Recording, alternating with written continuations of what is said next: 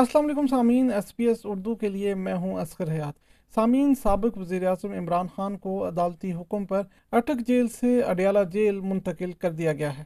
Chairman Tehreek Insaf کو سخت security کے حصار میں اٹک جیل سے اڈیالہ جیل منتقل کیا گیا۔ راستے میں تحریک انصاف کے کارکنان نے عمران خان کے قافلے کا استقبال کیا۔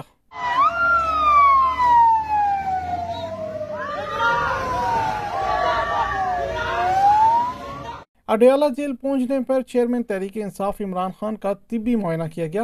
طبی معائنے کے بعد عمران خان کو سیل میں منتقل کر دیا گیا۔ عمران خان کو بیٹر کلاس کے تحت ٹی وی، اخبار اور خدمتگار کی سہولت فراہم کر دی گئی ہے۔ اسلام آباد ہائی کورٹ کے چیف جسٹس عامر فاروق کی جانب سے منگل کے روز ہی چیئرمین تحریک انصاف عمران خان کی اڈیالہ جیل منتقلی کی درخواست کا تحریری فیصلہ جاری کیا گیا۔ عدالتی حکم میں کہا گیا کہ عمران خان کو اٹک جیل منتقل کرنے سے متعلق نوٹیفیکیشن کل عدم قرار دیا گیا ہے۔ عدالت نے کہا کہ چیئرمین پی ٹی آئی کو اڈیالہ جیل منتقل کیا جائے اور ان کو جیل میں وہ تمام سہولیات مہیا کی جائیں جس کے وہ حقدار ہیں۔ ادھر سائفر کیس میں خصوصی عدالت نے سابق وزیر اعظم عمران خان اور وائس چیئرمین تحریک انصاف شاہ محمود قریشی کے جوڈیشل ریمانڈ میں توسیع کر دی ہے۔ خصوصی عدالت کے جج ابو الحسنات نے chairman P T I Imran Khan کے خلاف اٹک جیل میں سائفر کیس کی سماعت کی۔ چیئرمین پی ٹی آئی کی لیگل ٹیم میں شامل لطیف کھوسا، نعیم پنجوتھا، بیرسٹر سلمان صفدر اور عمیر نیازی عدالت کے روبرو پیش ہوئے۔ جج ابو الحسنات ذوالقرنین نے سائفر کیس کی سماعت کے بعد عمران خان کے جوڈیشل ریمانڈ میں دس اکتوبر تک کی توسیع کر دی۔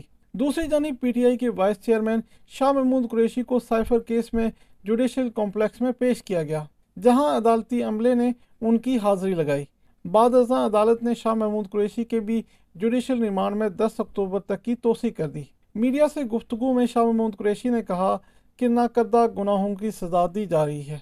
اگر پی ٹی آئی پر الیکشن نہ لڑنے دیا گیا، الیکشن بے معنی ہو جائے گا، بے وقت ہو جائے گا، اس الیکشن کی کوئی اہمیت ختم ہو جائے گی۔ پی ٹی آئی کے بغیر الیکشن کی اہمیت نہ ہونے کے برابر ہوگی، اس لیے میں کہتا ہوں نکردہ گناہوں کی سزا پا رہی ہے۔ سامعین، سابق وزیر اعظم میاں محمد نواز شریف کی وطن واپسی سے متعلق نگراں وزیر داخلہ سرفراز بگٹی کے بیان پر ہنگامہ کھڑا ہو گیا۔ نگراں وزیر داخلہ سرفراز بگٹی نے وطن واپسی پر میاں نواز شریف کو گرفتار کرنے کا بیان دیا تو نون لیگی رہنماؤں نے نگران وزیر داخلہ کو آڑے ہاتھوں لیا۔ نگران وزیر داخلہ سرفراز بگٹی نے اپنے بیان میں کہا کہ نواز شریف کو عدالت سے ضمانت نہ ملی تو گرفتار کریں گے۔ انہوں نے کہا کہ میرے خیال میں نواز شریف خود بھی گرفتار ہونا ہی چاہیں گے۔ ایک ملزم کو جہاز سے گرفتار کرنے کے لیے کوئی بڑی فورس نہیں چاہیے ہوتی۔ مسلم لیگ نون کے سینئر رہنما رانا ثناء اللہ نے نگران وزیر داخلہ سرفراز بگٹی کے بیان کو حد سے تجاوز قرار دیتے ہوئے کہا کہ سرفراز بگٹی بیان دینے سے پہلے سابق وزیر داخلہ شیخ رشید کا انجام دیکھ لیں۔ مسلم لیگ نون کی ترجمان مریم اورنگزیب نے سوشل میڈیا ویب سائٹ پر اپنے بیان میں کہا کہ سرفراز بگٹی صاحب جتنا سیاسی قد ہے اتنی بات کریں۔ انہوں نے کہا کہ نواز شریف نے ایئرپورٹ سے کہاں جانا ہے یہ نہ آپ کا مسئلہ ہے اور نہ آپ کا فیصلہ ہے۔ سرفراز بگٹی اپنی فورس اور تیاری عوام کو تحفظ اور امن دینے کے لیے استعمال کریں۔ انہوں نے کہا کہ نگران وزیر داخلہ نواز شریف کی فکر کرنے کے بجائے کام پر توجہ دیں۔ مسلم لیگ نون کی جانب سے شدید رد عمل کے بعد نگران وزیر داخلہ سرفراز بگٹی اپنے بیان سے پیچھے ہٹ گئے۔ بولے ان کا بیان سیاق و سباق سے ہٹ کر پیش کیا گیا۔ There was a question from me کہ اگر کوئی ملزم آتا ہے تو اس کو گرفتاری کے لیے آپ کی کیا گرفتاری کے لیے کون سی تیاریاں ہوتی ہیں؟ اسٹیٹ کا اپنا فنکشن ہوتا ہے۔ میں نے میں نواز شریف صاحب واپس آ رہے ہیں، وہ پاکستان کے پرائم منسٹر رہے ہیں، کورٹس میں ان کے معاملات چل رہے ہیں اور منسٹری آف انٹیریئر جو ہے ان کا تو میرا خیال ہے کورٹس کے معاملات میں لینا دینا نہیں ہے، تو یہ آؤٹ آف کانٹیکسٹ ہے۔ ادھر مسلم لیگ نون کے رہنما میاں جاوید لطیف نے کہا ہے کہ نون لیگ تمام سیاسی قیادت کے لیے لیول پلینگ فیلڈ کا مطالبہ کر رہی ہے۔ ہمارے ادارے، ہمارے لوگ اس کو کتنا اثر لیتے ہیں، نگران سیٹ اپ جو ہے، مگر ان کا پریشر یہ حقیقت ہے کہ ان سازشی عناصر کا جنہوں نے ہمیشہ پاکستان کو کمزور کرنے کے لیے، اداروں کو کمزور کرنے کے لیے سہولت کاری کا رول ادا کیا اور یہاں سے ان کو سہولت کار میسر آتے رہے، ان وہ حرکت میں ضرور ہیں۔ سابق وزیر اعظم نواز شریف کی وطن واپسی کے حوالے سے مسلم لیگ نون کی تیاریاں جاری ہیں۔ مسلم لیگ نون کی رہنما مریم نواز لندن سے وطن واپس پہنچی ہیں۔ لاہور ایئرپورٹ پر کارکنان کی جانب سے ان کا استقبال کیا گیا۔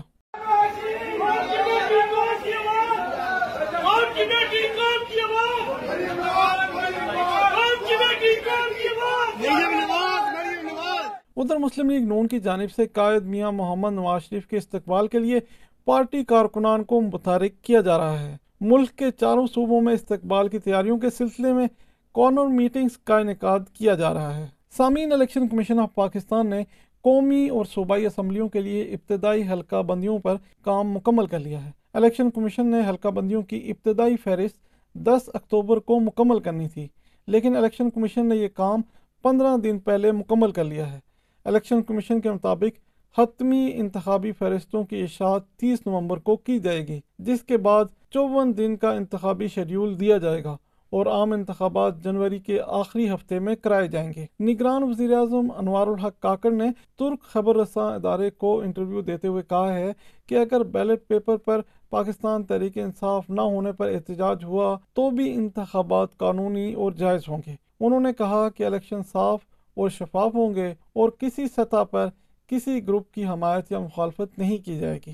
تحریک انصاف نے وزیراعظم انوار الحق کاکڑ کے بیان کو سخت تنقید کا نشانہ بنایا ہے۔ تحریک انصاف کے ترجمان شعیب شہین نے کہا ہے کہ آئین کے مطابق الیکشن نوے روز کے اندر ہونے چاہیے۔ سیاسی رہنماؤں اور کارکنوں کو گرفتار کر کے افراتفری مچانے کی کوشش کی جا رہی ہے۔ آرٹیکل دو سو چوبیس بڑا کلیئر ہے اور وہ ان کوالیفائڈ اینڈ انکنڈیشنلی پابند کرتا ہے کہ نائنٹی ڈیز میں الیکشن ہونے چاہیے، کیونکہ یہی ہمارے ملک کو مسائل سے نکال سکتی ہیں۔ آج پی ٹی آئی کے لوگوں کو یا تو اٹھایا جا رہا ہے یا آگے دھمکیاں ہیں، کسی کے بچے کو، کسی کے بیٹی کو، کسی کو کسی نہ کسی حوالے سے دھمکیاں ہیں۔ نگران وزیر اطلاعات نے کہا ہے کہ نگران وزیراعظم کے بیان کو سیاق و سباق سے ہٹ کر پیش کیا گیا۔ پی ٹی آئی سمیت تمام جماعتیں انتخابات میں حصہ لینے کے لیے آزاد ہیں۔ ادھر پنجاب کی نگران حکومت نے الیکشن رولز میں ترمیم کرتے ہوئے الیکٹرانک ووٹنگ مشین ختم کرنے کی منظوری دی ہے۔ سابق سیکرٹری الیکشن کمیشن کمر دلشاد نے پنجاب کابینہ کو بریفنگ دی کہ ای وی ایم فی الحال قابل عمل منصوبہ نہیں ہے، بلکہ یہ وقت کا ضیاع ہے۔ پنجاب حکومت نے آرڈیننس کے ذریعے ای وی ایم کو ختم کر دیا۔ سامعین، جناح ہاؤس حملہ کیس میں پی ٹی آئی رہنما سنم جاوید اور دیگر خواتین کو رہا ہوتے ہی دوبارہ گرفتار کر لیا گیا ہے اور تھانہ وومن ونگ ریس کورس منتقل کر دیا گیا ہے۔ پولیس کی نفری خواتین کو جیل سے لے کر روانہ ہو گئی۔ اگین اریسٹ ہو گیا، اگین اریسٹ، اگین اریسٹ ہو گیا۔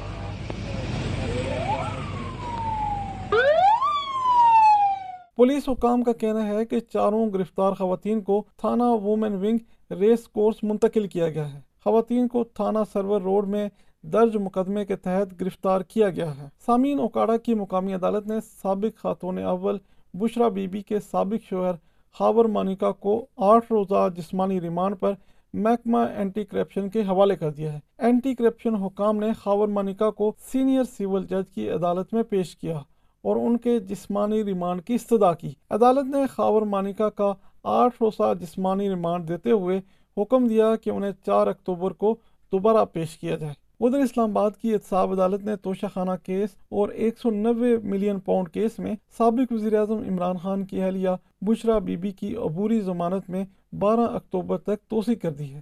بشرا بی بی منگل کے روز احتساب عدالت کے جج محمد بشیر کی عدالت میں پیش ہوئیں۔ ادھر Lahore high court Rawalpindi bench نے سابق وزیر داخلہ شیخ رشید کے بھائی شیخ صادق کی لال حویلی کو ڈی سیل کرنے کی درخواست مسترد کر دی ہے۔ متروکہ وقف املاک کی جانب سے گزشتہ ہفتے لال حویلی کو خالی کرانے کے لیے آپریشن کیا گیا تھا۔ دوسری جانب چوہدری پرویز الٰہی اور چوہدری مونس الٰہی کی مشکلات کم نہ ہو سکیں۔ لاہور کی احتساب عدالت نے ترقیاتی منصوبوں میں مبینہ کرپشن کیس میں مونس الٰہی کے ناقابل ضمانت وارنٹ جاری کر دیے ہیں۔ واضح رہے کہ مونس الٰہی اس وقت اسپین میں مقیم ہیں اور ان کے والد چوہدری پرویز الٰہی اینٹی کرپشن پنجاب کی حراست میں ہیں۔ یہ تھیں اب تک کی اہم ترین خبریں۔ آئندہ مزید خبروں کے ساتھ حاضر ہوں گے، تب تک کے لیے اجازت دیجیے۔ اسلام آباد سے ایس پی ایس اردو کے لیے اصغر حیات۔